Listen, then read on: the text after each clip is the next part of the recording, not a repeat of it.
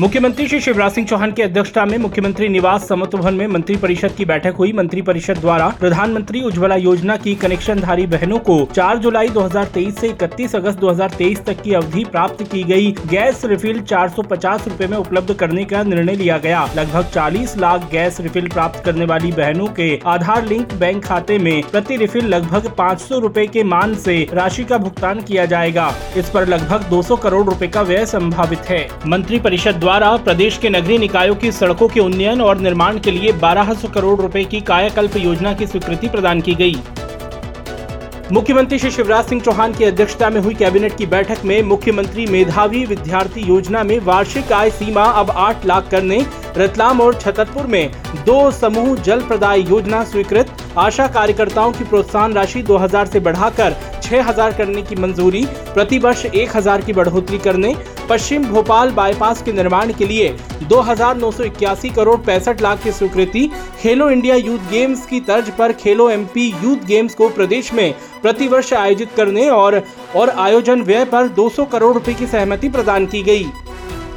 मुख्यमंत्री श्री शिवराज सिंह चौहान की अध्यक्षता में आज निवास कार्यालय समत्व भवन में हुई कैबिनेट की बैठक में मुख्यमंत्री जी ने नव नियुक्त मंत्री श्री गौरी शंकर जी, श्री राजेंद्र शुक्ल जी तथा राज्य मंत्री श्री राहुल लोधी जी का स्वागत कर उन्हें बधाई एवं शुभकामनाएँ दी। मुख्यमंत्री श्री शिवराज सिंह चौहान ने समर्थ भवन में उच्च शिक्षा विभाग की बैठक की। मुख्यमंत्री श्री शिवराज सिंह चौहान ने कहा है कि अष्टध्यायी ग्रंथ के रचयिता तथा संस्कृत के व्याकरण विज्ञानी महर्षि पाणिनि के नाम पर संस्कृत भाषा के अध्ययन, अध्यापन व शोध को समर्पित केंद्र की रीवा में स्थापना की जाएगी। मुख्यमंत्री श्री शिवराज सिंह चौहान ने प्रदेश में हो रही सामान्य से कम वर्षा को देखते हुए आगामी माहों में सिंचाई के लिए पानी और बिजली की उपलब्धता की समीक्षा की। मुख्यमंत्री श्री चौहान ने कहा कि बिजली के निर्बाध आपूर्ति सुनिश्चित करने के लिए रख रखाव पर विशेष ध्यान दिया जाए। मुख्यमंत्री श्री शिवराज सिंह चौहान ने कहा कि आज इंदौर में मेट्रो का सपना साकार होने की दिशा में एक और बड़ी उपलब्धि मिली है। इंदौर सांसद श्री शंकर लालवानी जी सहित मेट्रो के वरिष्ठ अधिकारियों ने ट्रेन को मेट्रो डिपो में उतारे जाने की प्रक्रिया का विधिवत शुभारंभ किया। इसके लिए समस्त इंदौर वासियों को बधाई एवं शुभकामनाएँ। मुख्यमंत्री श्री शिवराज सिंह चौहान से आज निवास कार्यालय समत्व भवन में नवनियुक्त लोक स्वास्थ्य यांत्रिकी एवं जनसंपर्क मंत्री श्री राजेंद्र शुक्ल ने सौजन्य भेंट की।